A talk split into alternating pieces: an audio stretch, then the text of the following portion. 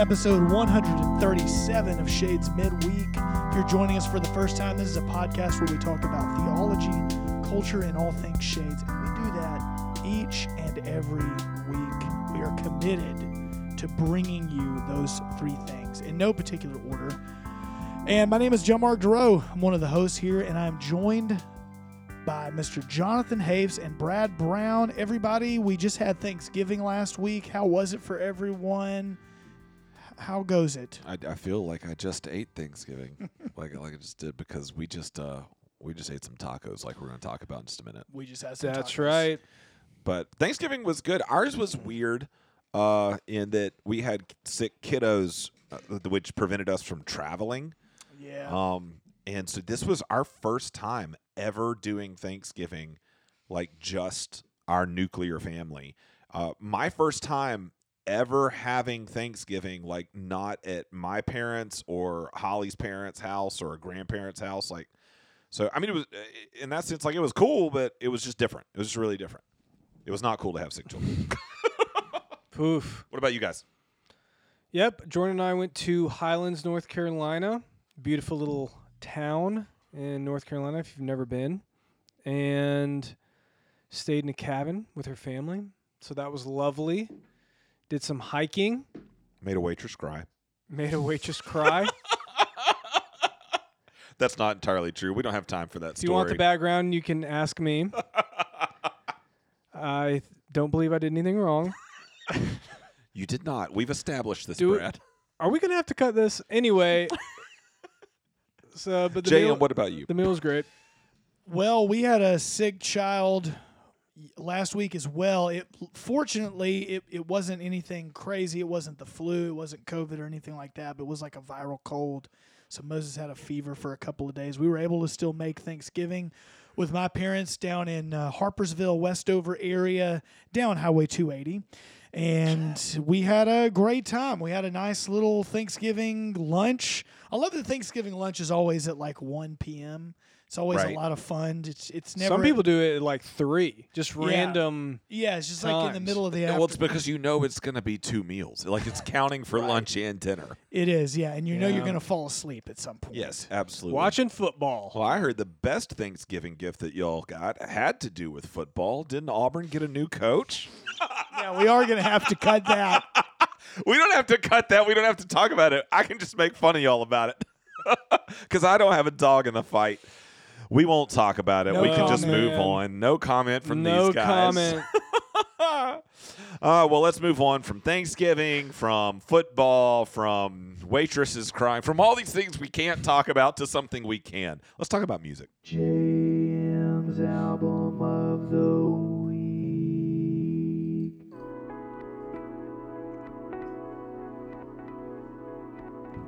I'll just go ahead and tell you what it is, and I'll let you hear it a little bit.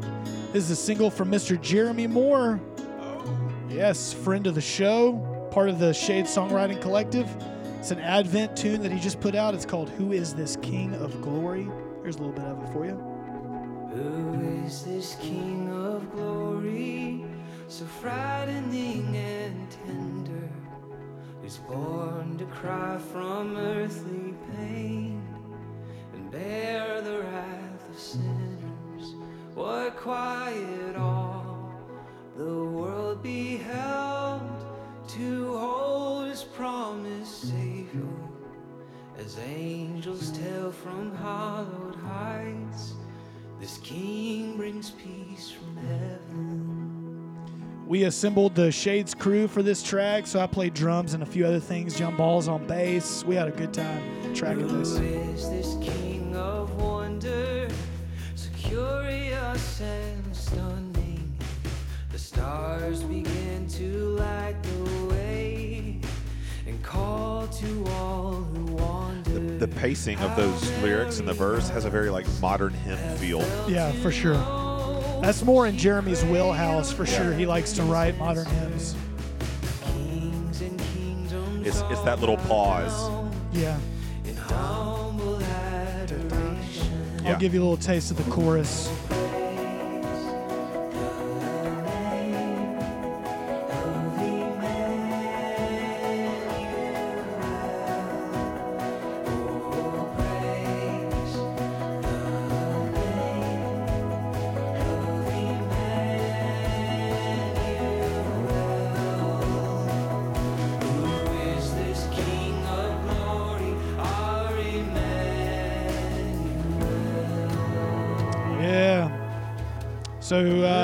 Just search Jeremy Moore on Spotify and Apple Music. Check out that song. He's got an album that's going to be coming out at some point next year. We don't have a release date yet, but there's some songs that we have already tracked that we're trying to finish up, finish up. But yeah, man, I mean, it was like the whole Shades crew. We got Juan to play electric on this. Mike Beck mixed it, uh, who mixed the Shades album. So it was very much like almost the same crew of people. It was That's amazing. cool. So yeah, check it out. Who is this King of Glory? Mr. Jeremy Moore. He leads worship right over here at uh, Grace. Grace Fellowship. Yeah. West Mhm. Homewood. So Yeah, man. Works at Buka, just down the road. that's right. It's fantastic. So many neighborhood things Put that we you could keep saying. Very local. put you uh put you right in the Advent mood. This Yep. the season just started this past Sunday. All right, well, let's see if Brad has an Advent book. Nope. Ah, he doesn't. We but just- that's we, why I was trying to go with the local we, thing. we discussed this, Brad. what? We, uh, the, in in the pre-show meeting that we always have, we we talked about everything being Advent themed. We were going to transition from Thanksgiving to Advent. Right. And Advent tacos. Thank you to the Cleveland Boys Choir for that lovely introduction. St. Louis. Why not the West Homewood Boys Choir? You Yeah, said I thought you were going local. because it was the Cleveland's Boys Choir that sang on it. I can't just. I'm not just making up groups. That's for the intro. That'd be weird. Right. Cleveland, Tennessee. We love it there. Well, who was the symphony? The symphony was the St. Louis Symphony Orchestra. As always, I appreciate their donation to the book club. Enough about the intro, as glorious as it is. Speaking of local music, why not a local author? Hmm, makes you think. Well, we do have a local author, Gordon Bowles. Not only is he a local author, he is a former pastor at Shades. Yeah, pretty cool. So this is Gordon's second book, his first book, Common Ground: Discovering God's Redemption in Your Marriage, talked about building common ground and togetherness in marriage and developing an intimate relationship with our creator. Well, Gordon has put pen to paper again and in this second book in Grace from Head to Heart, he describes the way forward in relating more honestly and vulnerably with God, especially in times of tragedy and deepest hurt. He shares his own poignant struggles to reach a maturity in his faith, acknowledging the ever present opportunity for receiving God's love. In our most difficult moments, the author affirms our ability to navigate the hard times with authentic joy, even alongside our suffering in a fallen world. Gordon Bowles, he is a, let's see, what's it say? He's the founder and director of Daymark Pastoral Counseling in Birmingham. He's an adjunct professor. I, is he still an adjunct or is he a full professor now? I think he's a full professor. I think he's a full professor at Beeson. So he's a pastoral counselor. He also teaches at Beeson. He's preached at Shades before, and many in our congregation know him, have sat in his office. And so I would highly encourage you to check out this book, From Grace to Head, From Head to Heart. My wife read it before I did, and she loved it and said, Brad, you need to read it. We did our premarital counseling with Gordon. So I was thinking back to young Brad and premarital counseling and everything that he thought. So that was a fun memory. But check it out. Grace from Head to Heart, experiencing God's kindness in a fallen world. Gordon Bowles, a friend and family at Shades Valley. fantastic. Love it.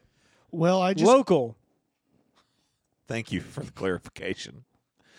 Oh. well, I just got a urgent weather report.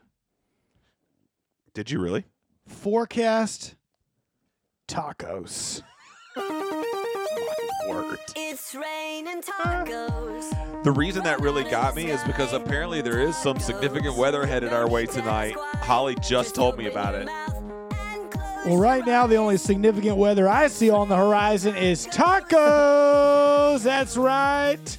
The Shades Midweek Taco Tour rambles on. We got three tickets today to a little place over in Avondale called Taco Morro Loco. We got That's right. tickets I'm not talking about parking tickets. No, no, from, no. from Ticketmaster. I'm not talking about Taylor Swift's Ticketmaster debacle either. I'm talking about a ticket to the taco show over at Taco Morro Loco. No, it's not a show, it's a restaurant. They serve tacos. We had to pay for them. And we're going to give our ratings. Thank you for unpacking the ticket analogy. Oh I, because that was the clarity that I think all of our listeners needed. So with today, we kind of lost track. It was actually our longest car ride yet to a taco place. Would have been plenty of time to do some field recordings and record, uh, but we didn't talk about any of that or do any of that. So we don't have anything to share with you from actually being there. We did go there. It was really good, and um, so we can just talk about our experience and maybe give our ratings. Taco Morro Loco. I had been there before. I was the only one here that had been there before.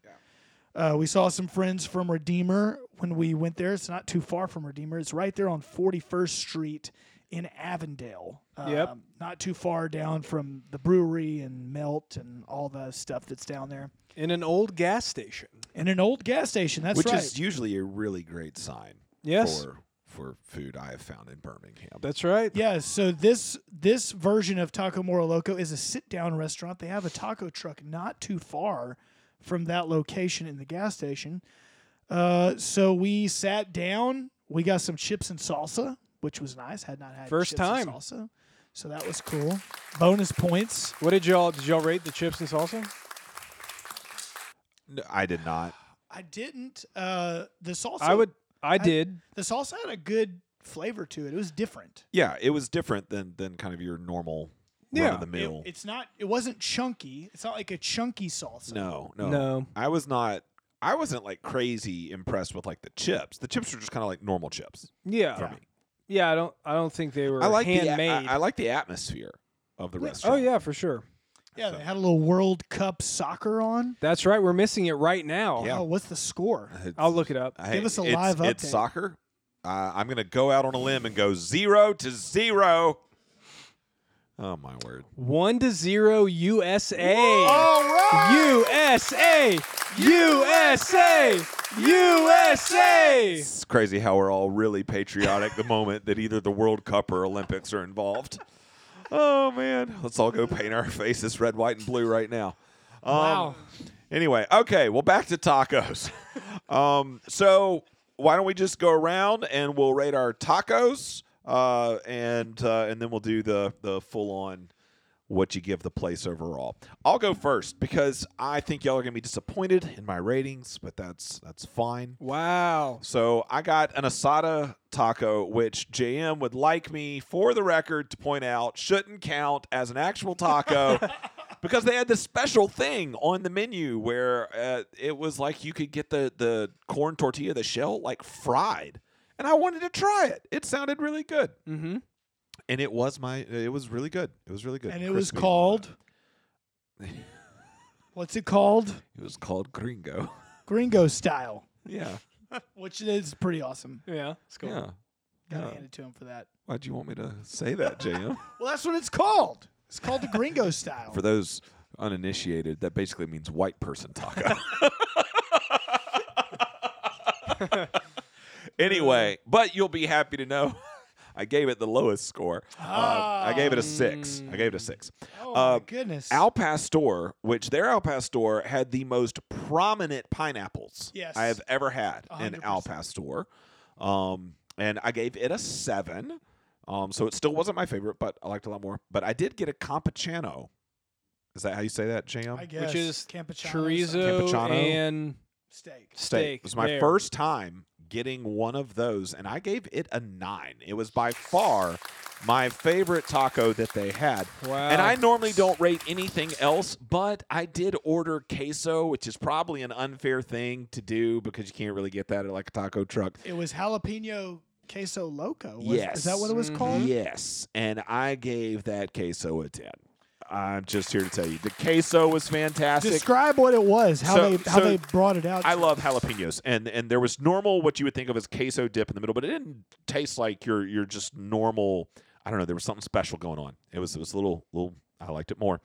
Uh, but then surrounding the bowl of queso were uh, raw jalapenos that had been sliced in half, like like from top to bottom. So it was like a little boat, basically. Yes. And it was filled with cheese. Yes. It was, And it was spicy. amazing. Uh, so anyway, yep. So that's that's my scores on that. I'll hold my overall score until you guys have gone. Okay, I'll go next. Taco Morro Loco. Here are my ratings. The Campechanos taco, I I believe also give it give it a nine out of ten. I think that was your rating, Jonathan. Yes, yes, it was. Um, delicious. Al Pastor, eight out of ten. It was my least favorite of the tacos that I had. And then the asada, I actually gave a nine and a half out of ten, which ties, if I'm if my records are correct here, ties my Campechanos taco from the first place that we went to as the highest rated taco. Wow. I gave the sauce that came with the tacos a nine and a half out of ten, so not quite the ten out of ten. It, here's why I got nine and a half because there were didn't really seem to be any other options other than the red sauce. So maybe you have to ask for it. I'm not sure. Um, tortillas, I gave a seven and a half out of ten. They were not as good as the tortillas from Dos Hermanos or the first place that we went to. Uh, yeah. So and yeah, of course the queso was delicious. Very nice. Very nice. Yeah, that case was the first thing I've given a 10 to. It was great. So, all right, Bradford, what you got? Okay, the asada I gave an 8.5 out of 10. The chorizo I gave a 7 out of 10. The al pastor I gave a 6 out of 10. Oh, you're really harsh on that Al Pastor. The dip I gave a 10 out of 10. The tortillas I gave a 6.5 out of 10. So these are still pretty high scores, relatively speaking. I think some of the other places I enjoyed a little more. I think for me, a big thing was the tortillas. And I think I preferred the tortillas tortillas at Los Val. Um, all right, well, And uh Gordo not no, not Dos Hermanos. Dos Dos Hermanos. Hermanos. Thank Yep. you. Yes. yep. But those Uh, are my thoughts. All right, well, let's go overall score. So I've got Taco Morro Loco coming in at a 8.5. 8.5, gentlemen. That's my rating. All right. Taco Morro Loco for me came in at a 9.0 out Wow. of 10. 9.0. So it is below the first place and it is below Dos Hermanos right now. Sitting, Huh. in, Sitting sitting in in, your third, third. Yep. place for me. Actually, it's tied with Los Veladores for me. So All right, Bradford, what you got? two way tie. I'm giving them a 8.5 out of 10, which puts it 8.5. above Gordo's, Yep, yep, yep, but yep. below the other places. Well- which feels right. Gentlemen, we have been to five places. Do we want to say how many more we're going to go to, or are we just leaving it open ended? Let's. I mean, I feel like we need to leave room for the spirit. We'll decide later. So, on that note, I know Brad's got to go real quick, but there was a taco place that I found when I was Googling like taco trucks near me. And it is over here on Green Springs. They are only open uh, Wednesday through Sunday from like 2 p.m. to 2 a.m. They are never open for lunch okay. but the ratings are insane. So, and I didn't know this place even existed, Well, we're definitely going to have to go check it but out. people left reviews because they were like, every time I go by there, they're closed. The hours are really weird. Well, it's because they're really only open like in the afternoon till late, late at night. Let's do it. So Huh. I think we should try to make that happen at some point. Wow, I can't okay. remember what it's called. Taqueria For something. sure. I'm open to it. All right. Well, now that we're done with tacos and all of the other things, uh, let's get on to serious business. We actually have something really, really cool that we are very excited about. We uh, we have done an interview with our most recent Shades missions team who uh, took a mission trip overseas, and we have all three of them, all three of these ladies who went on this trip, uh, and we are going to let you hear that interview now. So I'm here on this episode of Shades Midweek with I, I'm just I'm excited. This may be I'm trying to think. No, I think I've been in the booth by myself with somebody else before, but this is the first time I've been in the booth by myself as a host with a table, a full table. I have three guests around this table, and I could not be more excited to introduce to you Christy Crump to my right. Hello. I, uh, because everybody in the car or wherever they're listening to this really cares that you're to my right. Directly across from me is Miss Shay Wall, Hello, hello. a, a great friend of the show, been on before. Third time. Third time. Third- Yes. man, she's gonna rival Andrew Yeah, Thompson. Yeah. We, we're we're talking about we need like a like SNL does this whole like three or four timers like host club kind of thing. We need that kind of thing going or something. You need like a jacket. Yeah. You know, three timers club for Shades Thank Midweek. you. And then also making her Shades Midweek debut to my left is none right. other than Michelle Ballou. Hello. Which is Michelle is scared of the microphone, everyone. so anytime Michelle talks, you're just gonna have to like crank up your volume over there. So anyway, but these three ladies are joining me because uh, y'all are all involved with uh, mission uh, here at Shades, and recently went together on a mission trip, literally to the other side of the globe. So let's just get started, maybe just by telling. This is open for everybody. I don't know how this is going to work. I'm just going to ask questions. It's just going to be a free for all. Yeah. So, uh, tell me a little bit about how the trip y'all took came about. Like, what led up to this, and maybe led up to each of you deciding you were going to be involved. Well, we knew that we wanted to go visit Sarah and Alan Nunnally in Thailand. Like we had been talking about that for a while. And then Christy Crump ended up joining the global missions team this past year. And so when we were talking about Thailand, she was like, Hey, I met a girl in Cambodia when the team from Shades went there. 2017. 2017. And so it just kind of went from there. And so by the time we were done with all the things, we were like, hey, I bet we could do both countries in one trip.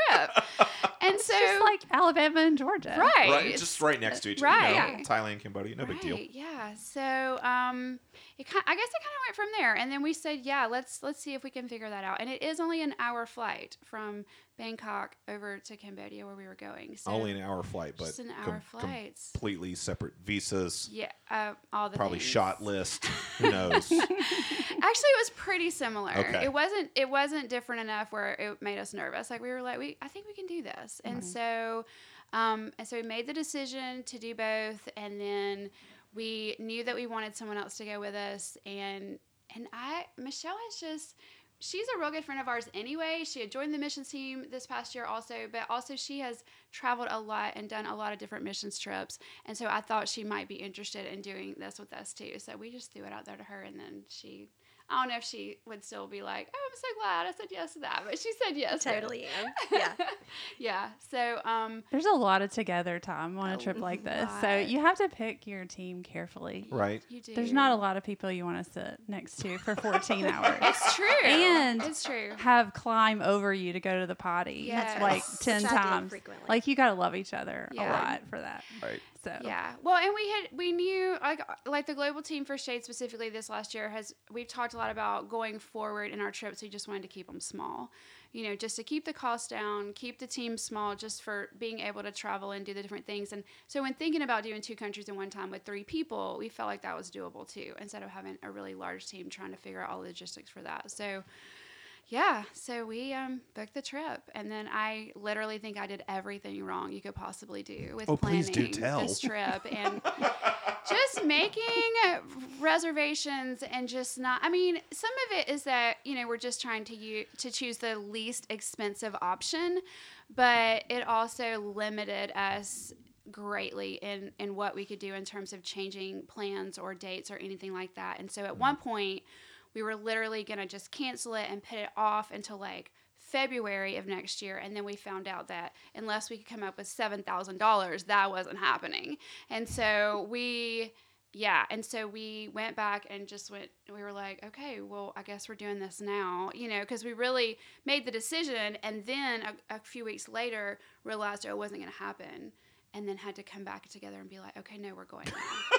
we're going now. And so everybody had like told their work and I, Right, you know, we, right. we just had made all the plans and then we just had to undo all of it. And so the Lord was just not letting us off the hook for that. Like, he was like, no, you, you're doing it now. And This, this yeah. sounds like standard fare for a mission trip. Yes. Did you at least book your plane tickets under the correct names? we did do that. Well, I, Mostly. yeah. Oh think wait, I- Yeah. I wait. It was easily correctable. I, she I did one. Yeah, I did her. Because Michelle is my middle name, Yes. and so it was under Michelle, but my first name is Rachel.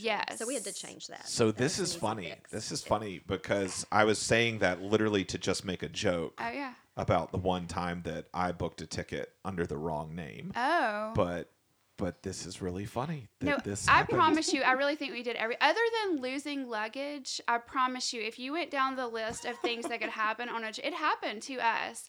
I mean, we'll tell you as we go along, but it was just. It was crazy, and we just, but we we kind of had that be the theme of our trip, though.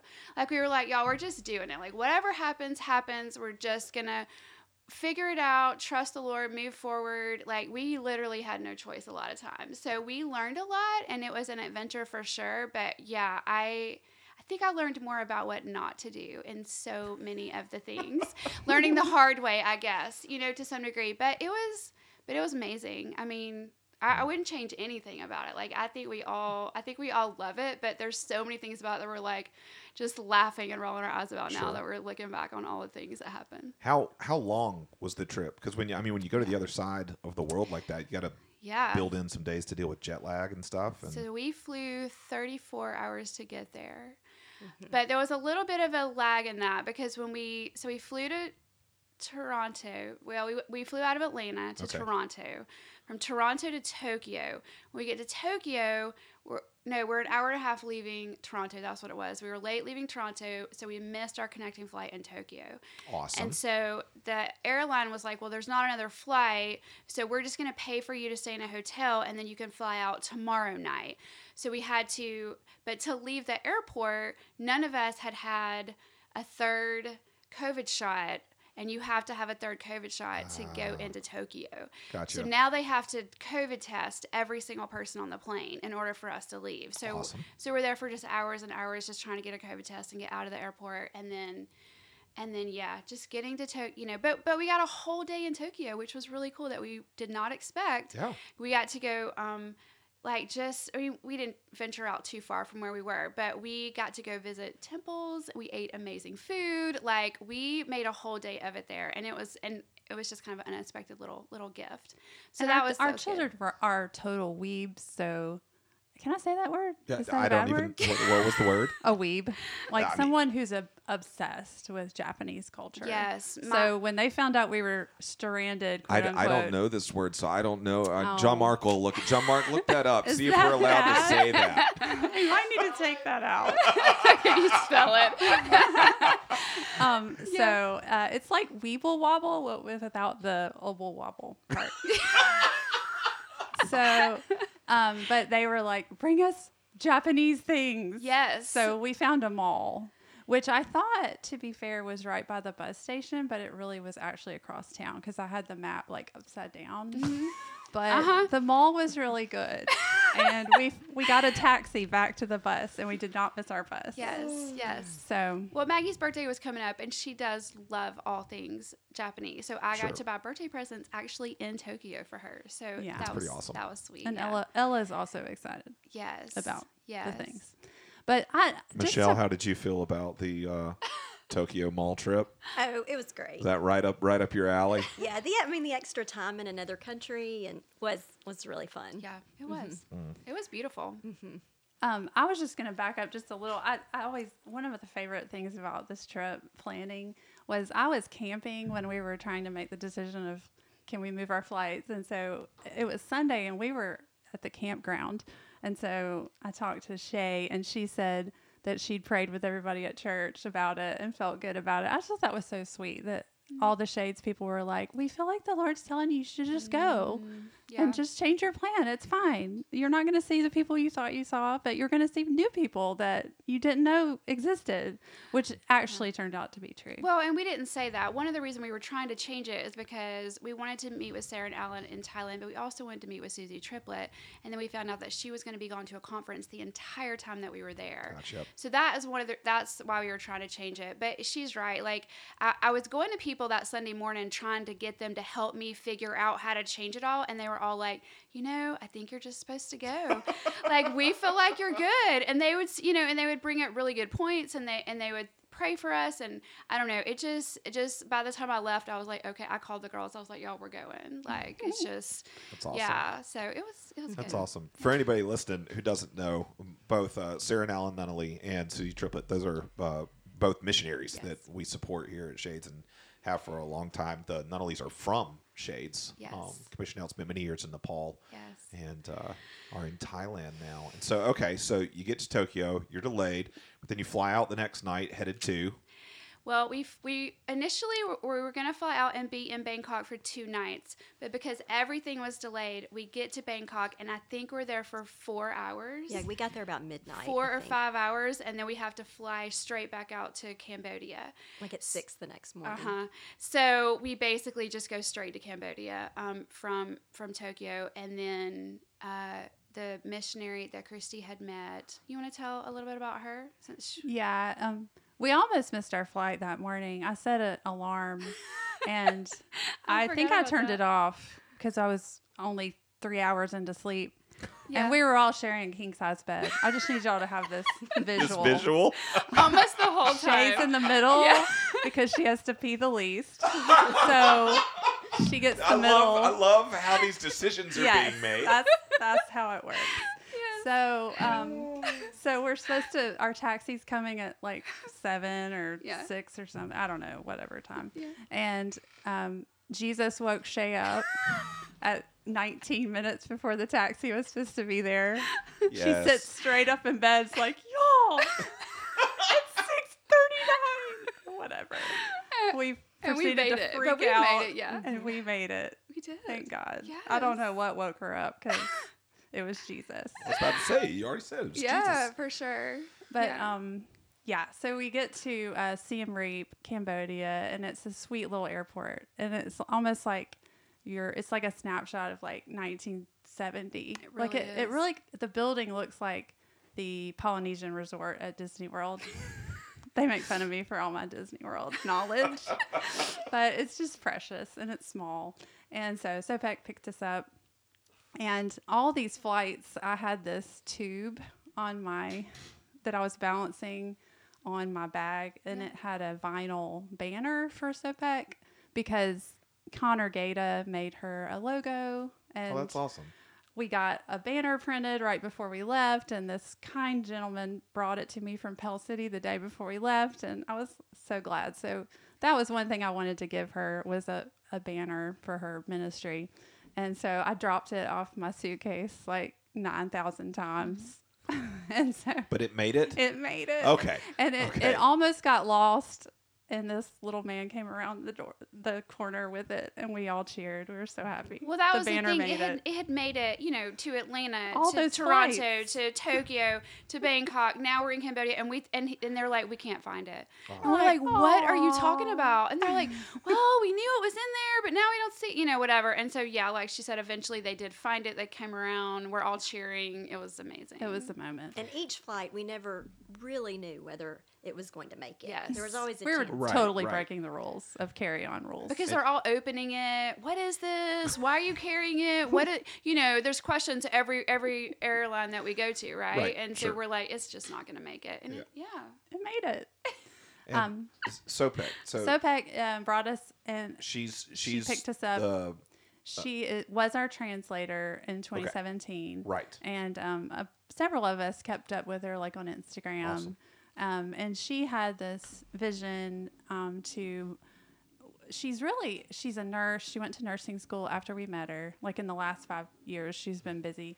Um, went to nursing school. Went to do a DTS at YWAM, um, which is a discipleship training session, and then she did the school Bi- biblical studies there, and then all uh, went to farm school and so her vision was uh, she really enjoys doing medical things in like remote villages Yeah. um, so and she wanted to have some land and a farm and a place that could sustain that ministry um, long term Awesome. so she has this long term kind of vision for like a home and a place for people to have a place to stay if they need to stay or kind of like a working farm um, i don't know commune type deal.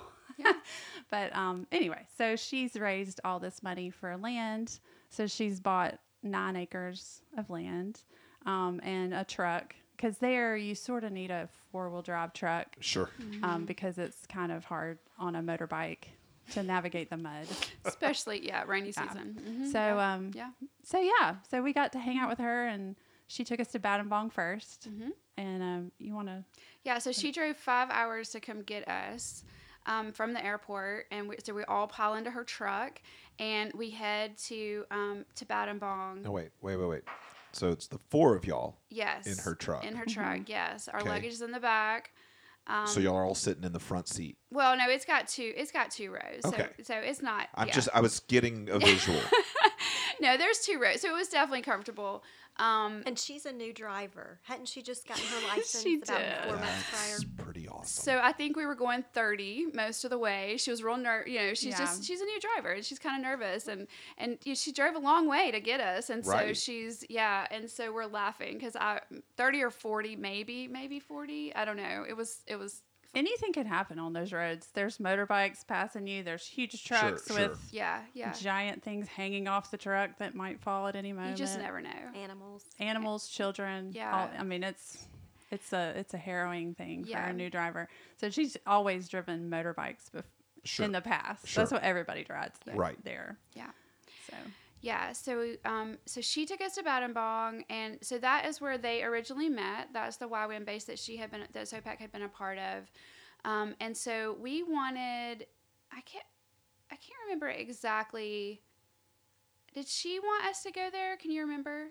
yeah, we were gonna go to worship and uh, meet right. her friends and because that that YWAM facility in Battambang was built by Hundredfold. yes, Oh. and it's it's impressive. Right. Like it's just beautiful. Which, once again, for anyone that doesn't know, Yes, I know. There's Hundredfold. so many. yeah, yeah. I just always, So we, I know we know all clients. these people, but just no, in case good. there's anyone Right. listening, Yeah. yeah, Hundredfold would. They were actually here just a few Sundays ago, or Mm-hmm. John Hudson, uh, one of the founders, was to to share. It was a ministry birthed uh, out of shades from Mm-hmm. architects that were members here and had a, a vision placed on their heart to do nonprofit architecture work for the sake of mission Mm-hmm. uh, all around the world. And that was how we had a team originally go to Cambodia in 2017 Mm-hmm. was because they were building this facility Yeah. uh, over there. So y'all got to go so and I got worship to see more of it finished, which That's is awesome. very cool. Yeah.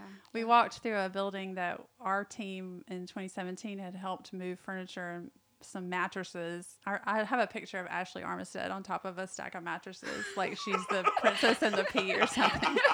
So uh, Ashley, the mattresses are out, and it's a school now, and it's very nice. So it was neat to see that as a follow up. It and really was. It And- was. um, yeah, and we got to meet the director, um, and and just got to hear he hadn't been there that long, um, but just kind of hearing his heart for just the ministry there and for what he was hoping to happen, like through just through the schools, and and then we got to meet uh, Sopheak's friend, who was the wife of the the guy who runs the school of worship there. Did that make sense?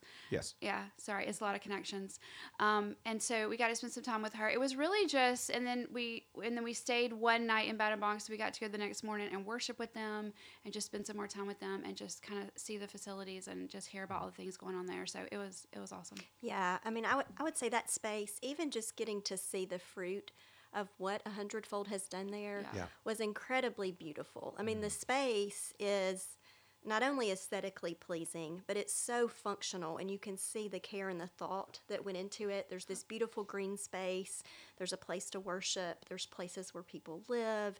So it just create. There's a sense of safety and mm-hmm. beauty and functionality and all of it that was just really neat to behold. Mm, yeah. that's good And they That's have awesome. hundreds of students on campus at one time just doing DTSs. I mean, just so much going on there. It's a mm-hmm. very happening place. Yeah, As yeah. far as YWAM bases go, it's pretty big Yeah. and well organized. So there's a lot. I mean, Sopheak's the fruit of that. Right. Right. I mean, she grew up in a slum close to the base Hmm. and was a part of their English classes. You know, like she was a kid at a YWAM base learning English from missionaries and who told her about Jesus, and and here we are. You Right. know, it's just wild to right. me. With her starting her own I know, self-sustaining farm Mm-hmm. right? ministry. So she took us to where she grew up, like the slum Mm-hmm. that she grew up in, and we got to see some of her family, you know, some of her um, nephews. she's scooping up kids. She knows everybody, or she's Sure. related to them. So um, we got to see kind of the way they live, like her aunt's house, and you know, um, all that. So Yeah. it was it was good just to see her home base. Like that's where she lives when she's not at the at the land. Right. Mm-hmm. And that was interesting to go back to just how often things quickly changed or weren't what we expected because Battambang wasn't even mm. on the original itinerary, mm, right? Right. And then we ended up going there. And I think for me, it was probably uh, several of the most moving moments when I think back on the trip occurred there. And so it just kind of, the way mm. things happened, we ended up there and it wasn't really planned, but it was really, Yeah, yeah. Originally, we were thinking like be in one, you know, kind of home base one place, and then just kind of go out from there. But in the end, we just made the decision to just be in a different hotel every night. Like we we were in eight hotels in eleven days, hmm. if that gives you any idea. But but it helped because we were able to really be where we were. Right. You know, not just having to be able to drive less and just be able to sit and and you know, just like going being able to go and visit and see where she grew up like that probably wouldn't have happened like so Yeah. many things that so many little things that we did i feel like wouldn't have happened if we would have done it the other way so it all worked out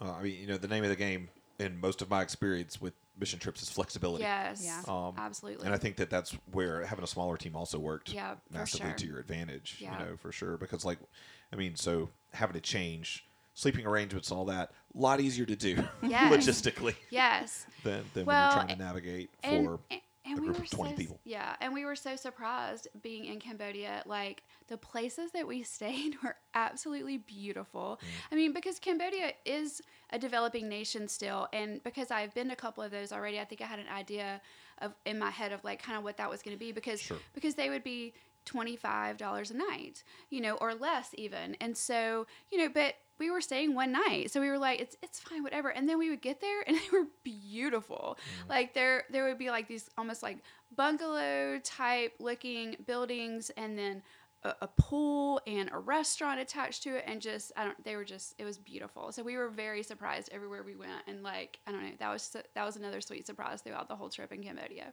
Mm-hmm. That's awesome. Yeah, that was good. Now, I have a cheat sheet Yes. in front of me. Okay. All right, that has like some little notes on it. Yes. And so I wanted to ask before we move on uh, with Sopheak and the farm. Yes. Mm-hmm. There's a potential partnership uh, for some future work there.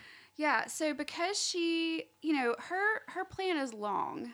Right. Um, but developing the farmland is kind of the first step in eventually having that support her ministry and, and to do do being able to do nursing into outlying communities around her. And Mm-hmm. Yep. so because I work for um, ministry called Designs for Hope, and we do a lot of projects on water and power, and so there's potential that we can help her. Like once she gets ready for that, to be able to help Right. her with a water or solar project, just Yeah. depending on which, which are both, you know, whatever she needs. That's And so we, my regional over Asia, his name is Kel McGraw. He lives in the Philippines, and so we all did um, a Zoom call with him while we were there with her, just to kind of get the ball rolling on that, and just to be able to connect them, and and hopefully we're gonna move forward with that at some time. That's awesome. Yeah. All right. So, so what does like support for Sopheak look like, like right now?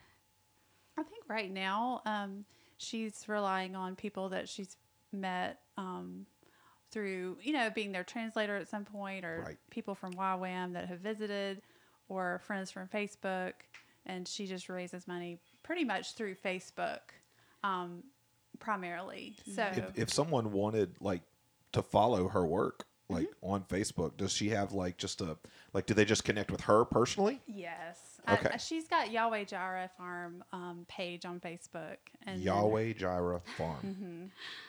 Um, Yeah. And so she also has an Instagram that's that she updates as and, well. And so her personal page and her Instagram are they just under her name? yes. So, So- we could probably link that. if yeah, we can. Uh, we'll try to remember to put a link for that in the show notes. But just so everybody knows, her name is spelled S O P H E A K. Mm-hmm. Sopheak. Yep. Um, so phonetically, it looks like Sophique. Yes. Um, so I called her that for a long time, and Did you? Christy was like, "Shay, no, it's not. It's so. Yeah, Yeah, it's not English. because it's not English, right? Right, exactly. right. No, Yeah. for sure. Um. Well, that's awesome. Yeah. So so we left w- and then we we drove hour and a half or so to Mm-hmm. So Pailin is where the farm is. So we actually got to go with Sopheak. We got to see the farm. Um, and we are. You wanna you wanna tell about meeting um, her friend when we were there? Which oh Madeline. Yeah. Yeah. Um, okay, so we did. So another unexpected um, experience was we met when we when we met up with Sopheak. She mentioned that there was another girl from Alabama, actually, who was in Cambodia and had been there a few years, and that um, was a friend. I mean, because you know, as, as there are, Right. Right. just Alabama you- you people. out- That's right. Yeah. Let, let me tell you how you would be surprised. Um, I uh, so the last time I was that far overseas, I can't even remember the year, but it was when Brad and I got to go to Israel. yeah. And two crazy things that happened in Israel. One, we were in the old city market, and one of the stores was nothing but University of Alabama apparel Nah. in Jerusalem. I am not kidding. That's Roll- how far this roll Tide. tide stuff goes, y'all.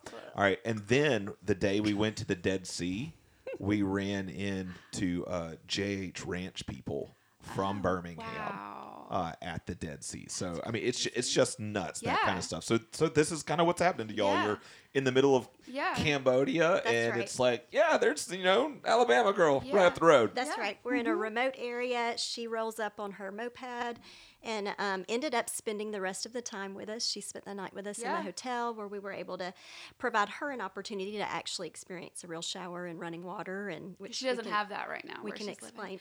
Yeah, it was just so funny because she pulls up on her moped. She's like light skinned, blonde hair, blue eyes. Hey y'all, you know, we're like, what Hey, is- y'all. what's happening? You Pink, know, pink fuzzy slides. Oh yeah, just the cutest thing. And we were like, what, you know, and she's How, how old was she's she? 20, 22, I think. 22, 22, 23. 22. Uh-huh. How She's long been is there she? four years. So she Since she was 18. So she went to do a DTS at YWAM at 18.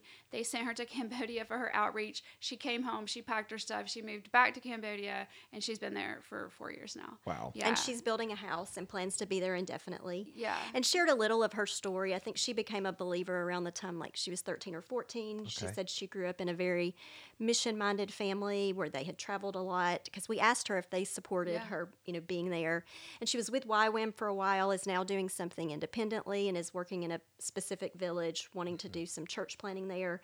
Is actually building her home on the space where there is a, a small little fledgling church that's being built and is growing and where they're meeting and worshiping and um, Yeah. yeah she's just um, she was really i think i think for all of us she was encouraging and inspiring and challenging in so many ways of just she was so seemed so you know so committed and um, just single-minded in wanting to see the gospel grow in that area. She also is living like she's from was it Brewton? Brewton. hmm Yes, she's also living in a way that, like, she is on a land where what she eats that day either has to be brought in, like, there's like a, a one local person that brings in food mm-hmm, each day. Mm-hmm. Um, because one thing that we learned about the area, especially in more remote villages, food scarcity is real, and there's certain mm-hmm. places where it's just very hard to find food. And so, whatever food is available would be brought in, and she has to cook from whatever is given, or if that's not available, then she has to, you know, find from livestock and sources from neighbors, and like actually prepare, like kill and prepare meals their that she makes on the day, and they're Right. cooking over a fire, and there's no electricity. I mean, she is truly roughing it in every sense of the word, Yes. um, and desires to continue to do that indefinitely. Yeah, even half of her kitchen was outside. Like I was like, "What do you do in the rainy season like this?" And she's like, "It just gets wet," you know. and you're like, "What?" like Just looks at you like, just- I mean, what do you think? it gets wet yeah and you're like wow okay um yeah I, I- we were just amazed by her she's literally camping like and and her house is supposed to be i think done by the end of the year but it's still not i mean you know it's not like it's going to be this um i don't know it's still i mean it's going to be a lot nicer than what she's living in now but it's still Sure. it's still going to be in this very rural area and and yes that like michelle said the church that they planted is on the property where she lives and she said they come every single day like every like when everyone comes home do you remember them saying that like every day that they'll come and worship because they don't even have a pastor yet they're just coming together and they're worshiping and praying for each other and just spending time together and and just Well, you said there's no electricity, right? there's no No, I don't think so. I mean, Not if we booted village yet. everybody at Shades Electricity, got rid of all the TVs and cell phones, everybody might be We might interested come in coming together yeah, every every that's evening. You know, That's Yeah. true. Yeah, and they and they were doing it. So that's awesome. And so, Sopheak is involved with them, and she does come and worship with them, and she spends time in that community as well. And her farm is in that same area, so she wanted us to kind of get to. And we walked around and met a, a bunch of the people that live in the village and that are a part of that church, and so we just got to see all the things. And this was another thing when we were talking about the we were planning the trip because originally when we were gonna visit with Susie too, like a big part of our trip was gonna be spent in Bangkok and just a small amount in Cambodia. Right. But by the time it all got changed around, we had a huge amount of time in Cambodia. And like looking back now, we can we can see why. And it was mm. so good that we got to really just just be where we were for a while and really I, just the little things like that like going around and just meeting people and praying for people and and seeing the church and just all the ways that that god is just doing amazing things there it was it just it turned out well now, if people wanted to keep up with what Madeline's doing, like, is there a way to do that? Yeah, with we how could- remote she is, and well we can give you um They don't have power, but they seem to have cell service. So there's that. So yeah, Yeah. she she's Yeah. really good about TikToks and she she's is Oh, the very um generation. Yes. yes, she's you know that age. She's good at it. Right, so right, right. she she updates. Yeah And she has a Facebook private group that she updates people and for she's on. Instagram and Yeah. she's precious. Yeah, well, and just so everybody knows, like any of anything that we talk about, if you want more information or want to know how to follow and keep up with it, all you can do is ask our mission team, and they can get you all the details. Absolutely. Um, and Yeah. do we have an at Shades Valley email address for them to email for mission stuff? We should probably set that don't up. think so. Yeah. So, but they could just email you or yeah, Doug. absolutely. You can always just email the church just through the website, and we will get the email where it needs to go. Mm-hmm. So, but yeah. So if we're not able to get, what I'm saying is, if we're not able to get links to like all of these different Yes. uh, people's uh, accounts or newsletters or what have not, Yeah. and you want to know some Yeah. more about somebody or keep up with something, please just just email us. Yeah. Well, and and one more thing before we leave Cambodia, we um we also went to go visit the YWAM. There's a YWAM campus in Pailin, which is very different from the YWAM base in Battambang. It's just getting started. They have a couple of buildings.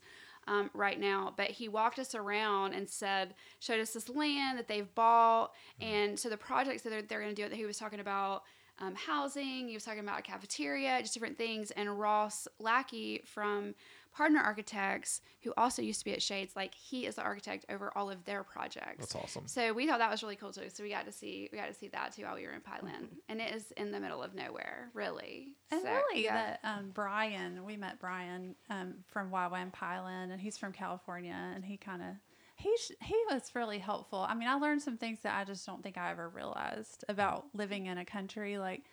Even if he was telling us he's been there for years and mm-hmm. years, and he knows how to speak Khmer, which is what they speak in Cambodia. Um, but just hearing him explain how he has a hard time having a deep spiritual conversation with someone in Khmer, like he knows mm-hmm. how to mm-hmm. ask questions or Right, right. I, I think I just never understood that, like that language barrier or just that cultural barrier mm. that what they deal with.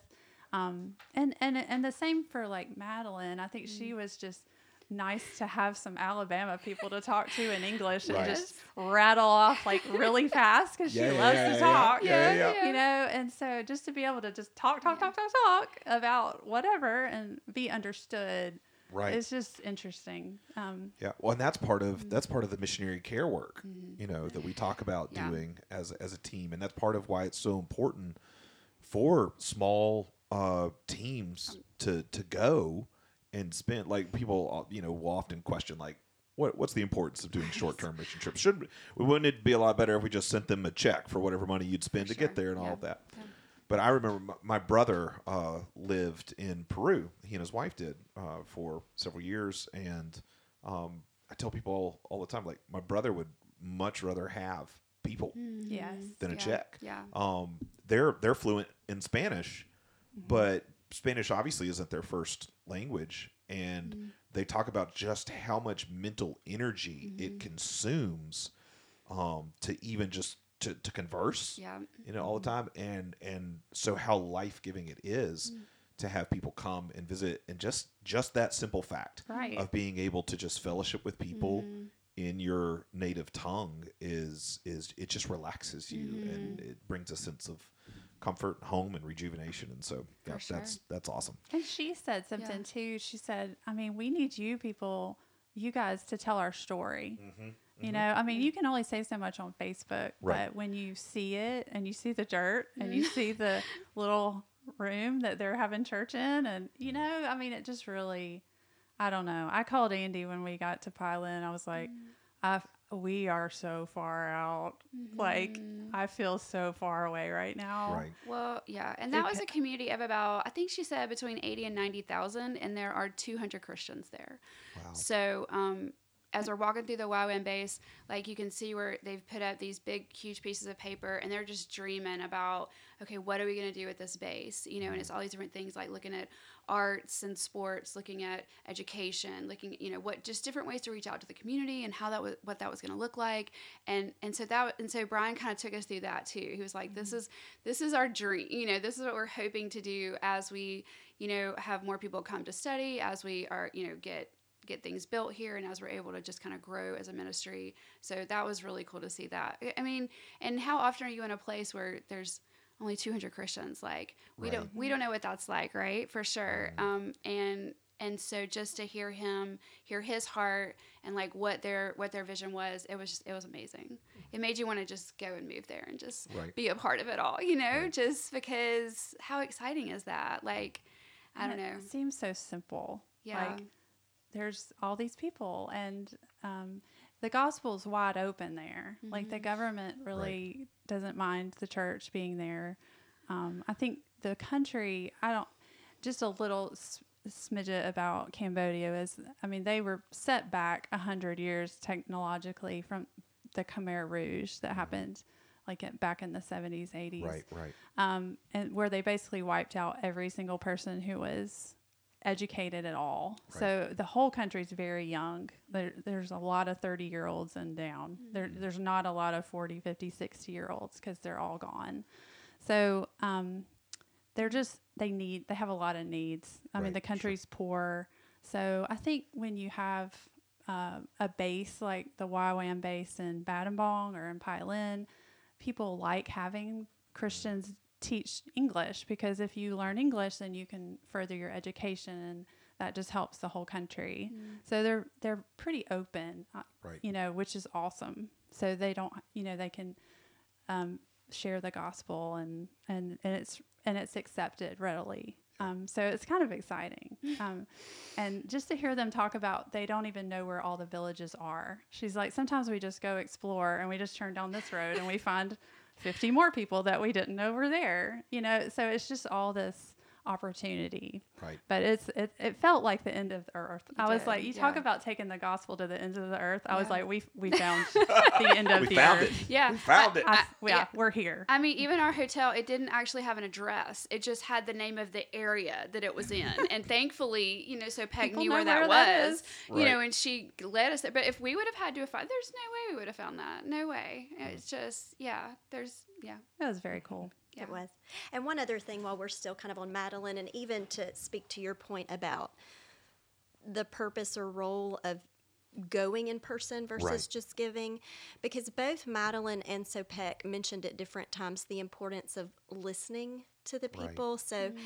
Sopheak's part of her vision for remote village work involved, you know, teaching hygiene and health education. Right. And one of the things that she mentioned that was of value to her was going to the village, hearing from the villagers what their needs were, and then tailoring ministry to that, mm-hmm. as opposed to deciding externally or on the outside what someone needs and then going in. Mm-hmm. And so I don't think until you're with someone and listening that that perspective doesn't come in any other way. And even with madeline who was not planned it was an unexpected connection in talking with her about what are the needs where you are which will probably christy will probably talk about this a little bit more later that is where the idea of a potential future mission trip for Shades was even birthed, of her mentioning um, medical needs and a significant lack of healthcare access for people in her village. And so it was in listening to her and her identifying needs um, in an area that we had not really previously considered mm. that's going to be a significant influence on a likely next trip mm. that would be to that area. And that mm. comes from listening and being with someone Right. and learning of a need that we would not have known about otherwise. Mm-hmm. Yeah yeah, It's awesome. for sure. So, how many days total were y'all there in Cambodia? Do you know? Or you're- Three you're probably nights. have to count. So Three four nights. days. Okay. All right. Yeah. Three And so nights, four then days, yeah. head from there to Thailand. Yeah, so we um we left Wednesday afternoon, went back to Thailand. Um, we got we went back to our hotel. I'm just trying to think through. It's so it's so it was much. like y'all. night Yeah. and day. We went from Oh, country y'all, yeah. to the biggest city I've ever seen in Well- my whole entire life. Well, and I will say Legit. Yeah, that place is huge. Well, and to speak to that too, like Cambodia, I, I've been to several places, but honestly, Cambodia was the most beautiful place. It was the I, th- I feel like it was the place that we were most c- concerned about going because we just didn't know very much about it Sure. in terms of even safety and traveling and all the things. But we, it was beautiful, and the mm. people were precious, and we loved our time there. And, and we was, cried when we left. we We, really prayed for them. We couldn't We- get it together. I know. We were like praying for Madeline. I'm like, she's like my kid. I know. I'm just losing it. Like we just can't deal. With. Yeah, it was pr- it was just a sweet sweet time, and it was very quiet and peaceful there, and it was just beautiful. And then we literally we go to the opposite of that. Like we get to Bangkok, and it is like I don't even know. I mean, I I lived in New York for a short time in college, and I it was it was it blew that out of the water. Like it was just huge and gridlock everywhere, and noise and people and. All, all, you know, 24 hours a day kind of thing. Like it was just, it was a lot. Go, and I think, that, I think she's right. I think just from going from that one extreme to the other was a little bit like, I, wow. I'm getting anxious hearing you talk. Yes. Your your big Yeah. risk in Bangkok is a traffic It- accident, yeah, which yeah. I totally believe. it, yeah, it was a lot. So, but we did immediately like that day. We got to go and and to Sarah and Alan's place and to be with them. Like even that night, we got to go and have dinner with them and hang out. We got to meet the kids, which Christy and I had gone to Nepal a few years ago to visit with them, but Sarah had not had any children at that point and we have not seen her since then right and Uh. then and then now she has two kids so we Right. so that was really fun so we got to meet them and have dinner with them and just hang out and just enjoy their company that first night so it was good So, That's awesome. yeah Yeah, and that was the primary purpose for being there is missionary care. It really was. It really was. I mean, we, we, we can tell you more about, you know, going and visiting Alan, but at his work and hearing about the ministry that he's involved in now. But, but yes, like we, they had moved, you know, from one Asian country to another. And, and so they've gone from, but it's a completely different language. Right. And they've gone from living really more rural to being in a big city. It was just a huge change for them. And we could kind of, when we would have conversations with them, like we could tell, like they were, you know, it felt like they were definitely adjusting. It was a, a huge adjustment period for them all over again. And so, um, and so we knew going into visiting with them that we really, I think we had some ideas of what we, we were hoping that would look like, and it ended up being really different. But but yes, initially we were talking about missionary care was was one of the main things that we were hoping to do while we were there with them. Yeah. Yeah, and it turned out it. Um, you know the throes of early childdom. Uh, they're, What? What? What are you talking about? Yeah, I have when- no experience When with you've such got a two-year-old and a three-month-old Yeah. with a tummy ache, Oy and. Yeah. Um, so Sarah just been in the throes of all that. Mm-hmm. And so really Alan, before we got there, he was like, Here's what I want y'all to do. We're gonna get Sarah a babysitter and y'all are gonna go do fun things with Sarah. Yeah.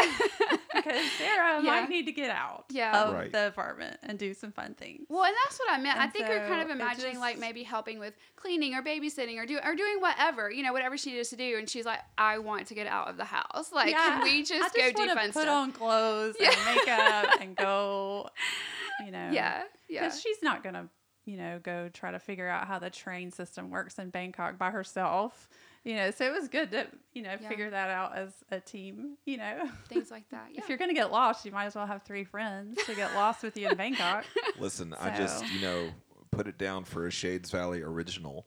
You know, missionary care via like yeah. Girls' Day Out. yes I And so love that was that was awesome Yeah.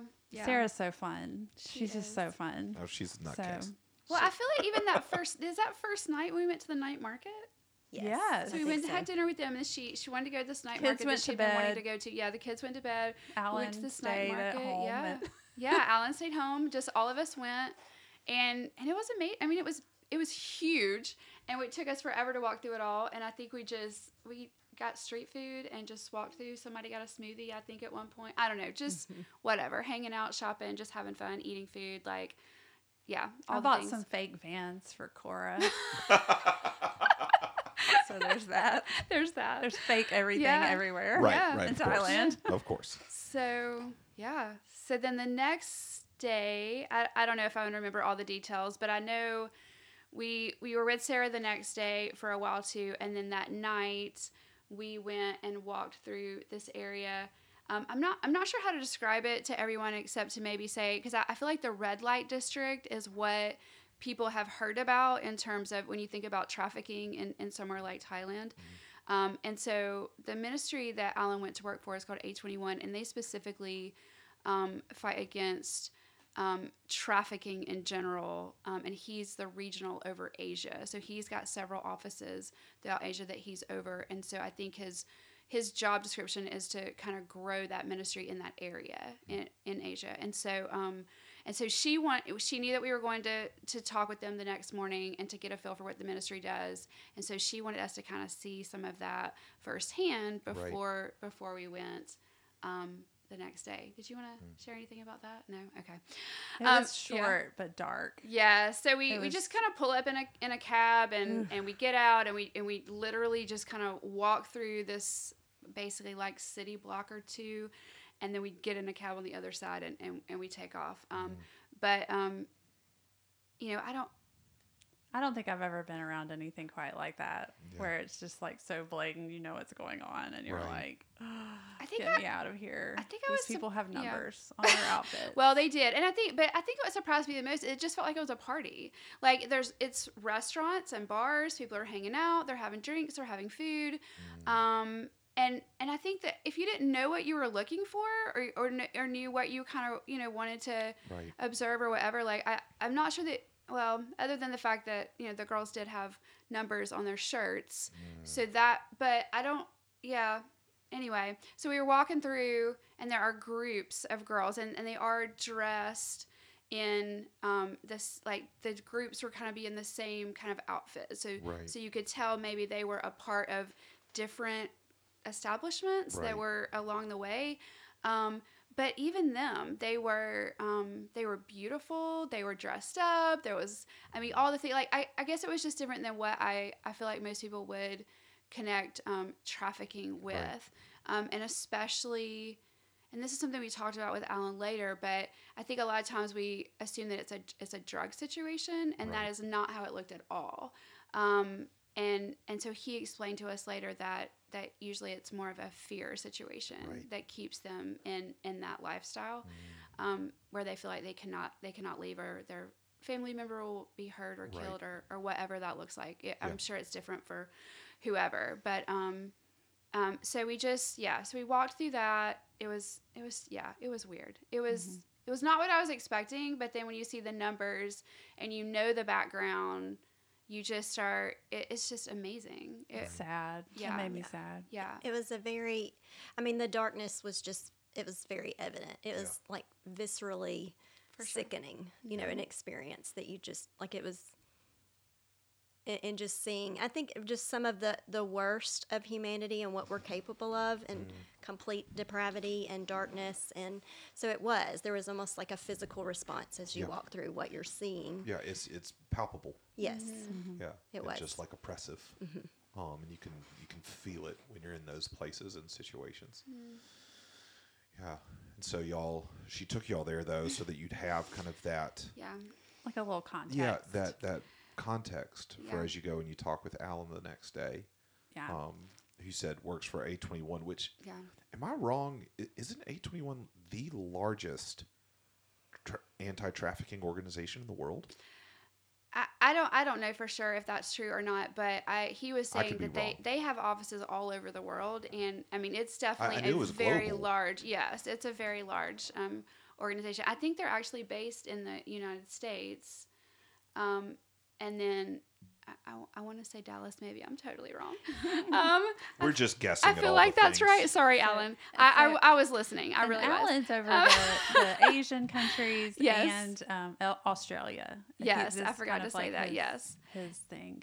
Um, so so we did that and then we we went to his office this morning we met with him we met with the director um, over the um, the office in bangkok and then the people that work there. And and so they have three main areas that they that they kind of focus on and they have teams they have like specific teams for each one of them. So the first one is reach if i if i remember correctly. Yeah and so reach is just um, recognizing who is in a trafficking situation and then um, and, and then just because I think there's a lot that goes into that, right? Like figuring out if it's something that they do need to intervene in, Right. and and what that looks like. So you have a whole he has a whole team of people that specifically work on that part of it, and then there's rescue. So this other group just focuses on going in and so what does that look like? Like now that we've now that we've you know we've identified this person now what does it like to go in and actually take them out of there and then once they do that um,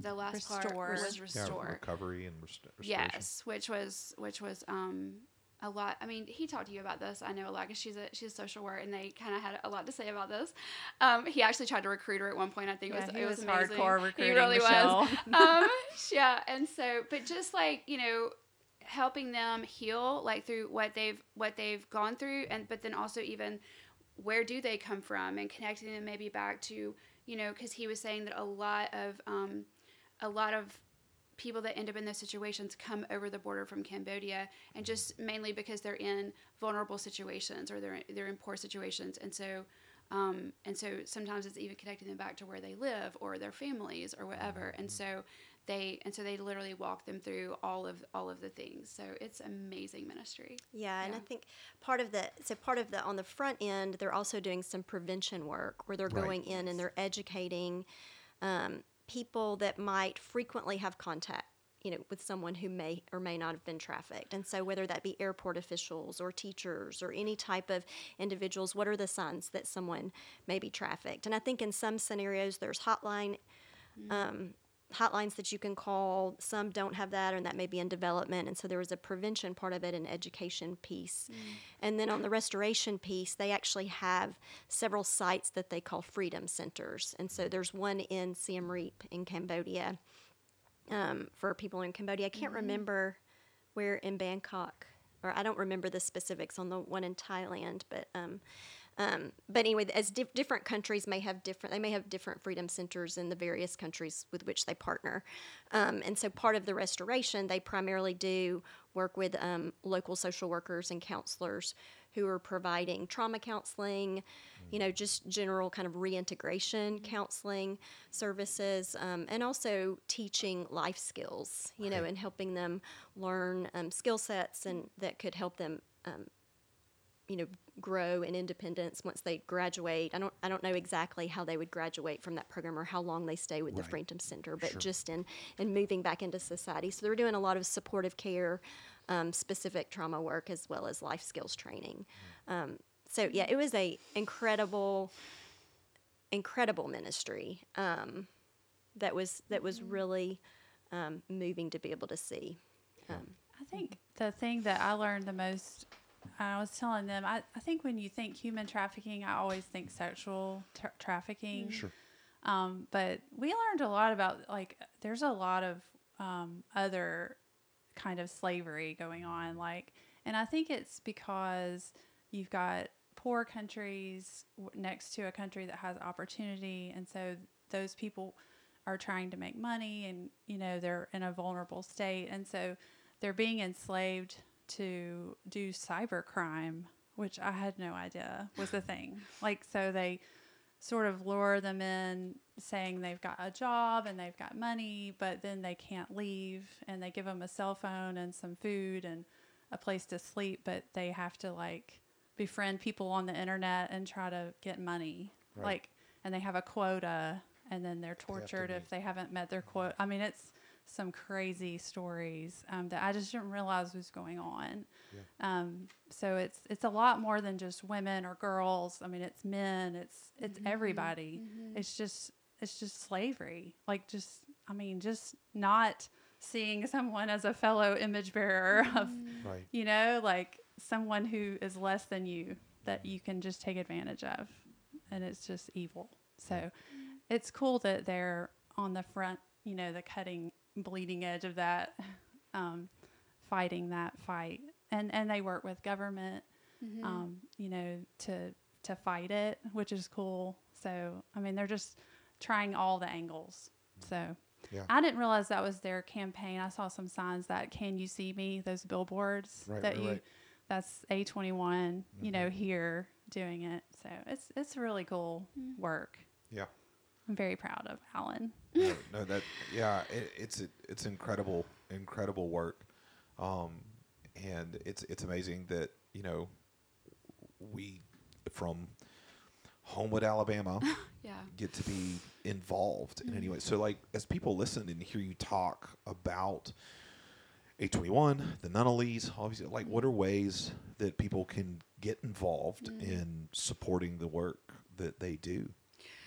I mean, I think you can do it straight through their website, and I and I um Which is a21.org. a21.org. Yeah. And they have fundraiser walks They do. every year. Um, they have ways you can get in, involved locally, you know, because they're everywhere. Right. Um, so there's definitely ways to be involved. Yeah. No, for sure. Um, you could be a part of the mission team here Absolutely. at Shades, Yeah. um, because y'all do missionary care work not just by going, but by keeping up with the missionaries throughout the years, through the year, keeping a finger on the pulse of what their needs are, Yes. um, doing care packages, things of that nature. Yeah, absolutely. I mean, we've talked a lot about what missionary care looks like, and I mean, where they are now is a little different than where they used to be. Sure. Um, in terms of, I mean, I don't, you know, physically, it's their life's very different.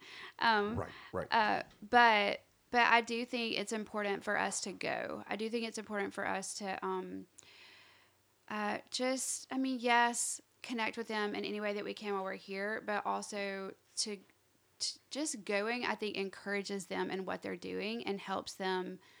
I don't know. I almost feel like it just gives them a sense of, okay, like we are being supported and people do care and they are on board with us and they are thinking about us and they do think this work is, you know, work is important and they are, you know, whatever. And so, because I mean, missionary work is hard anywhere, but um, especially what Alan is doing, I think, because we were talking about just the darkness of just walking through there for five minutes. Like, I can't imagine what that team has to go through um, even on a daily or weekly basis. I mean, I, think he was even talking about they they require some counseling even for the people that work there. Yeah, you know, course. just as they're going you through get, and doing these things. secondary trauma. Absolutely. Yeah. And so we want to keep that in mind when they're thinking about them specifically. And and I know that, you know, Sarah isn't going to the office with Alan every day, but this is still a big part of what she's living and hearing and you know, I mean, just as his wife, um, she's she's walking through this with him too. And so I don't know, I just feel like we want to be a little bit um just I don't know, take care of them however we can. Yeah, well, I, I think one of the things that can be a misconception for uh, people who've never served overseas, lived overseas, it's like when, when you think about this kind, even as we tell these stories Yeah. or talk about what their ministry does, like I think it's very easy for it to start to look like a uh, trailer for an Indiana Jones movie in our head. Oh, for sure. Like, I mean, Alan Yeah. and Sarah are just over there, like living this amazing adventure on the Mm-hmm. front lines, fighting against evil in the world and darkness. And I mean, it's just this incredible thing day by day. And it's not that it's not incredible and amazing and awesome work, but all ministry is local ministry. yeah. You know, this is their locale. Yeah. It is their locality. And so every bit as much as you would find doing ministry in your daily life a grind, it's the same kind of thing. It's a Mm-hmm. Grind. Yep. You know, for them and you have added difficulties on top of that Mm-hmm. in that you're in a place that's not your cultural norm, not your first language, not your, like all of those kinds of things. And so Mm. in a way, however monotonous, grinding, hard you think about ministry being here, like it, it's almost that times even more. Yes. And so needing just to know you're seen, you're Yeah. loved, you're Yeah. cared for, those things like it just becomes I mean think about how important that is in each of our own lives, Yes. right? Yes. And I'm surrounded by you know, a culture I am t- t- native to and familiar with, and people who love me and all this. And still, I'll get a text, and I'm like, "Oh my gosh, it meant so much just to know that somebody yes. cares." Absolutely. You know, Yeah. um, Well, and and- we were talking about that earlier with the language thing. You know, just to have people come that get all your references and all the things. your jokes. You could mm-hmm. yes, you know, your and puns, your- Yes, all the things. Like Yeah. I think because when she when she left us, she was like, "You." I mean, she was like, "I'm just gonna be so sad for y'all to go," you know. But it was, and we know for that reason too. Like you know, it just having your people there with you for any length of time. Like you're like, "Oh, I can't. I don't want to let you go," you know. it- yeah. So but it was good. But it was, I mean, I feel like I feel like I, I, we were glad that we got to be with her and just do fun things with her. We felt like that was exactly what she needed at the time, and it was really fun for us too. And so we we're not in all saying that we were suffering in any way. Like we enjoyed it. It was great. Um, she we went to a Thai cooking class. We can all make pad Thai now. I, I am anticipating. Pad Thai is one of my favorite dishes. Uh-huh, yeah, It was delicious. it was yeah. Anticipating Pad Thai. And mango sticky rice. Mango, si- yes, curry. we yeah, and we met some really cool people in there too, and, and got to talk to some people even in that cooking class about A twenty one. So That's awesome. I don't know, just stuff like that, like little connections like that. We thought, okay, because Mm-hmm. at first we're like, what, we're we're going to do a cooking class on a mission trip, you know? It's a little strange, but at the same time, we're like, okay, like we it, it, it- you talked about being flexible, adjusting, going with whatever you know, whatever is is gonna work for what you know. I don't know. yeah. Well, I think that's so important because, like, Yeah. so often it's easy to go into uh, a mission trip, like, with the mindset of, like, okay, this is about us. Yeah. We want to go and we want to do something that makes us feel like we accomplished something and we feel good about ourselves and all that. Instead of, like, looking at the missionary and being like, well, what do y'all need? What do y'all need? yeah And we'll do whatever you need. And if that's getting you out of the house and Right. taking you to a cooking class, and that's going to, like, you know, give you life, that's gonna sustain your ministry right. over the years, I mean, Yes. that, what, what greater work? well, and she said, I, I, I, I've been wanting to do it for a while. I didn't want to do it by myself. Would y'all go, you know, would y'all do this with me when you're here? And we were like, absolutely. Right. Yeah. And so, yeah. I, I think wh- one of the things that I think bears witness to this uh, is the book of Philippians. Um, Paul writes the book of Philippians from prison, um, and Philippi had sent him a gift via one of their members, Epaphroditus. And Philippians virtually exists as a thank you letter. Hmm. It's virtually Paul gushing about how incredibly he thank- thankful he is to Philippi for this gift and for Epaphroditus, like for the fact that he's got this guy that they've sent, you know, and and he was so worried about it because he got Epaphroditus when he first got to Paul, he got sick, he almost died, but then he recovered, and and you can even tell like Paul's like I'm going to send him back to you, but I don't really want to, kind of thing, and all that, but. But Philippians, the mark of that letter by far amongst all of Paul's other letters is it'll get called the letter of joy. Hmm. Like it's just erupting and pouring with joy. And i think that i mean it's just a little biblical mark of like how much it means to paul and his ministry that this little fledgling church that he helped found in philippi is still stinking caring for him. Hmm. And That's awesome. sending him a gift and like i mean you know so i'm gonna say that your cooking class is biblical that's what i'm trying to say Yeah, we got a lot of happy, all caps, a whole lot of exclamation point emails from Alan and Sarah See? before we got there. They Yeah. were like- the philippians right there. joy was So real. excited. Was so cute. Yes. That's We awesome. love them. It was good. Yeah. well Yeah. before before I shift to kind of like our our final thing, Yeah. um, which was just l- anything y'all want to talk about with the mission team, Okay. kind of coming up. Yeah. Before we shift to that, was there anything else from the trip that maybe you wanted Mm. to talk about that we we missed or skipped? I just want to make sure that Yeah. we don't end and y'all are like, ah, we missed that. I mean, thing." that'll probably happen. I'm sure. Um, I but mean, we had we had a lot of shenanigans, just all that travel and all those Oh, I- airports and the three of you, The airport shenanigans. shenanigans. What? so. Wait, what's the flight I um, almost missed? What Oh, was- we almost missed. we- We, almost had to stay in Bangkok another night. Oh, that's um, we right. we kind of got there uh, later than we should have, and it was a sea of humans. And we s- I started texting my family. I was like, um, we need prayer. We might not make it on this flight. So there was some. Was that um, on the that was on the way home? I literally can't tell you. Like I'm not I'm really not sure. That was the one when we were leaving Bangkok. That was We ran. You know those movies where people run. Oh yeah, yeah. That was us. Yes. well, and we, they we were made it on like one minute before the flight left. And it's only because they did not close the gate when they were Oh, supposed to. oh, Yeah, so yeah. sorry. This is totally like not really related or important at all. But uh, we, my family watches Christmas movies like crazy, and my children love Home Alone. And we were watching the Home Alone movie the other night, and they run through the airport. Yeah, you know, Yes, and yes. and this is obviously pre 9/11, so like it's very different and all that. But I never realized until last night when they get to the gate, the door's shut. And she Oh. opens the door Oh, no, to would- let him back through. And I looked at my children and my wife and said, just so everyone knows, they don't. this is not realistic. Not really. They do. They Once that do door that. is shut, they open it for no one. Yes. we got on that flight and we were all looking at each other like, I can't believe we're on this plane. Like, Well, and a miracle. Well, and they made it way ahead of me. Like I was bringing up the rear by myself, running, like, and I we're, we're like waving at each other. They're a walkie-talkieing each other. By, There's someone else coming. you Oh, know, my the whole thing. Like I, I just still don't know how we made that flight. Uh, it's too long of a story for right now, but Yeah. I'll have to tell y'all my story about missing a flight sometime on a mission trip. It was, oh wow. yeah, not fun. Well, but yeah. well, before we talk about Yeah. the the mission team um, and totally leave behind Cambodia and Thailand, Yeah.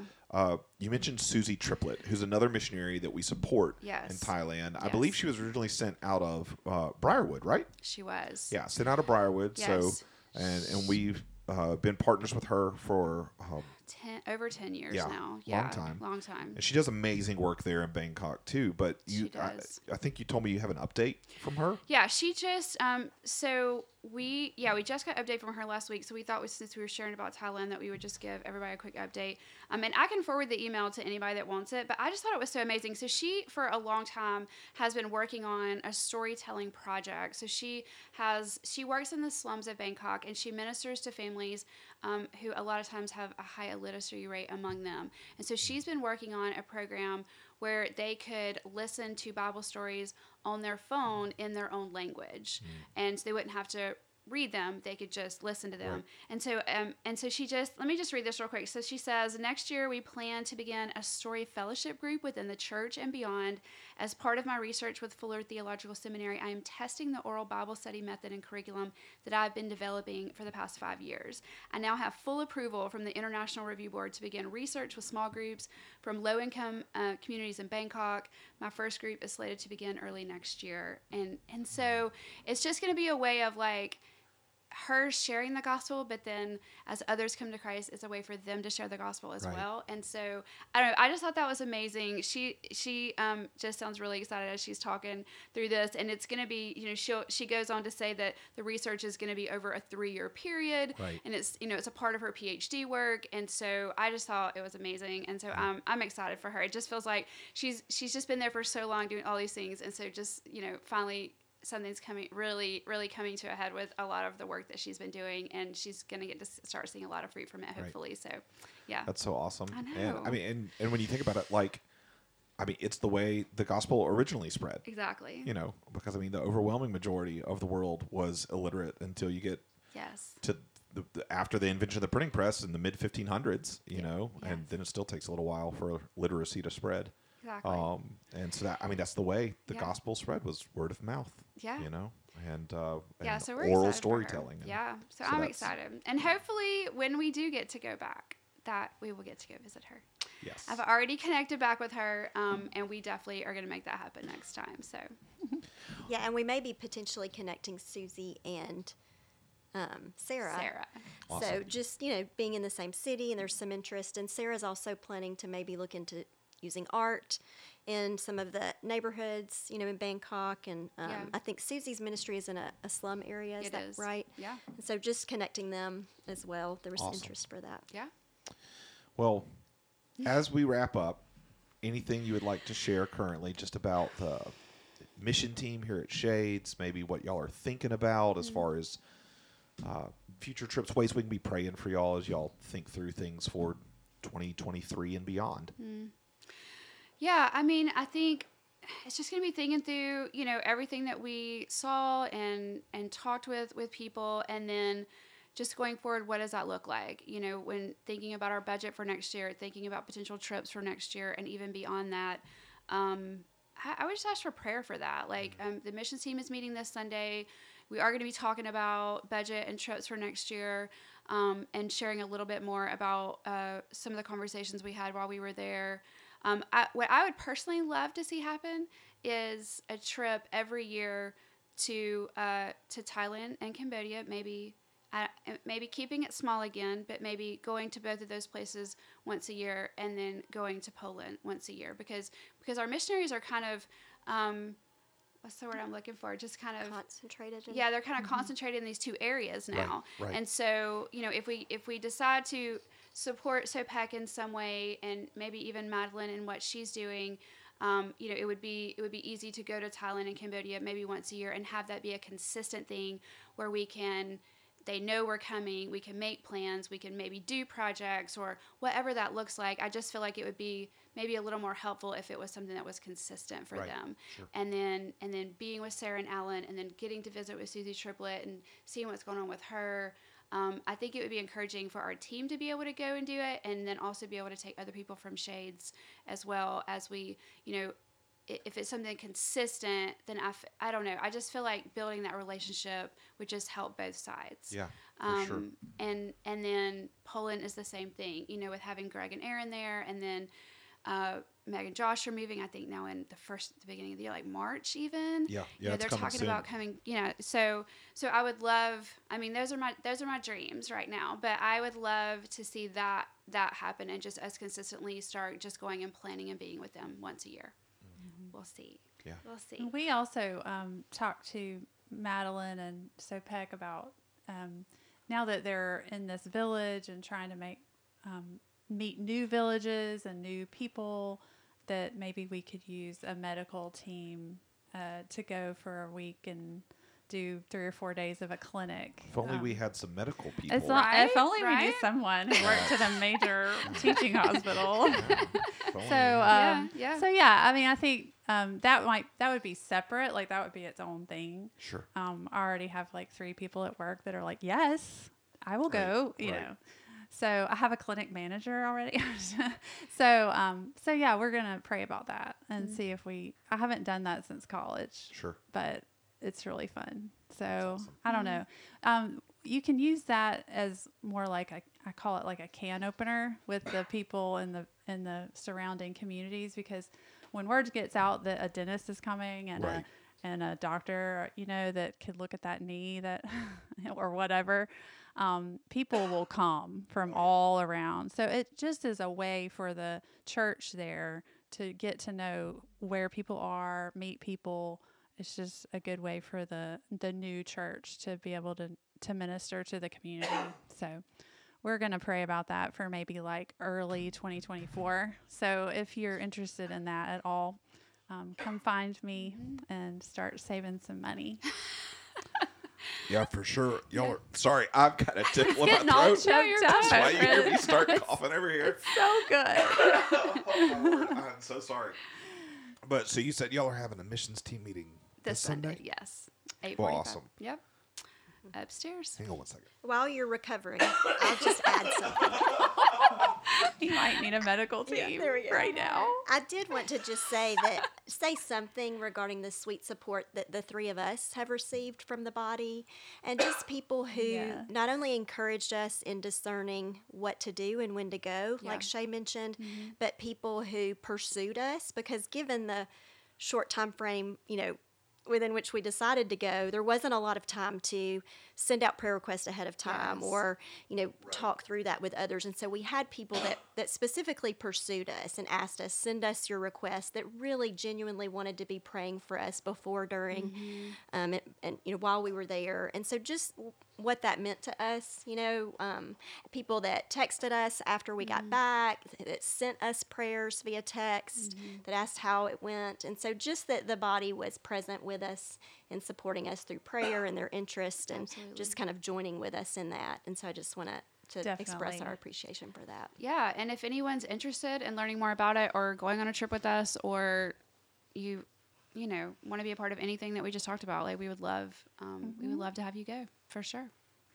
And all they need to do is email us. That's it. yeah, I, I just drank That's almost it. an entire Oh, bottle are you of water okay? Yeah. trying to get this tickle out of my throat.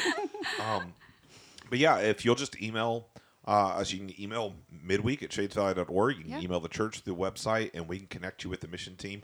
All of y'all's meetings are open to anyone that wants to come Yep. and learn more about what's going on. Yeah, we'll be With- there this uh, this Sunday, eight forty five, upstairs outside of your office, Jonathan's office. Yeah, just come up conference the stairs and go to the left. Go to the left. Yeah. Right there. Yeah. Um, so well, awesome. Well, thank y'all so much just for taking time. For for those who don't know, uh, they're all here uh, during the evening. We're here on a Wednesday evening recording this, and so all of y'all took time away from your families to come and to be up here. And just thank y'all for setting aside. Thank you for going, for supporting um, the missionaries that we we love and support financially. Chase for for supporting them in a real, tangible and physical way and being the hands and feet uh, of Shades, more importantly, the hands and feet of Jesus um, on the ground there, both in Cambodia and Thailand.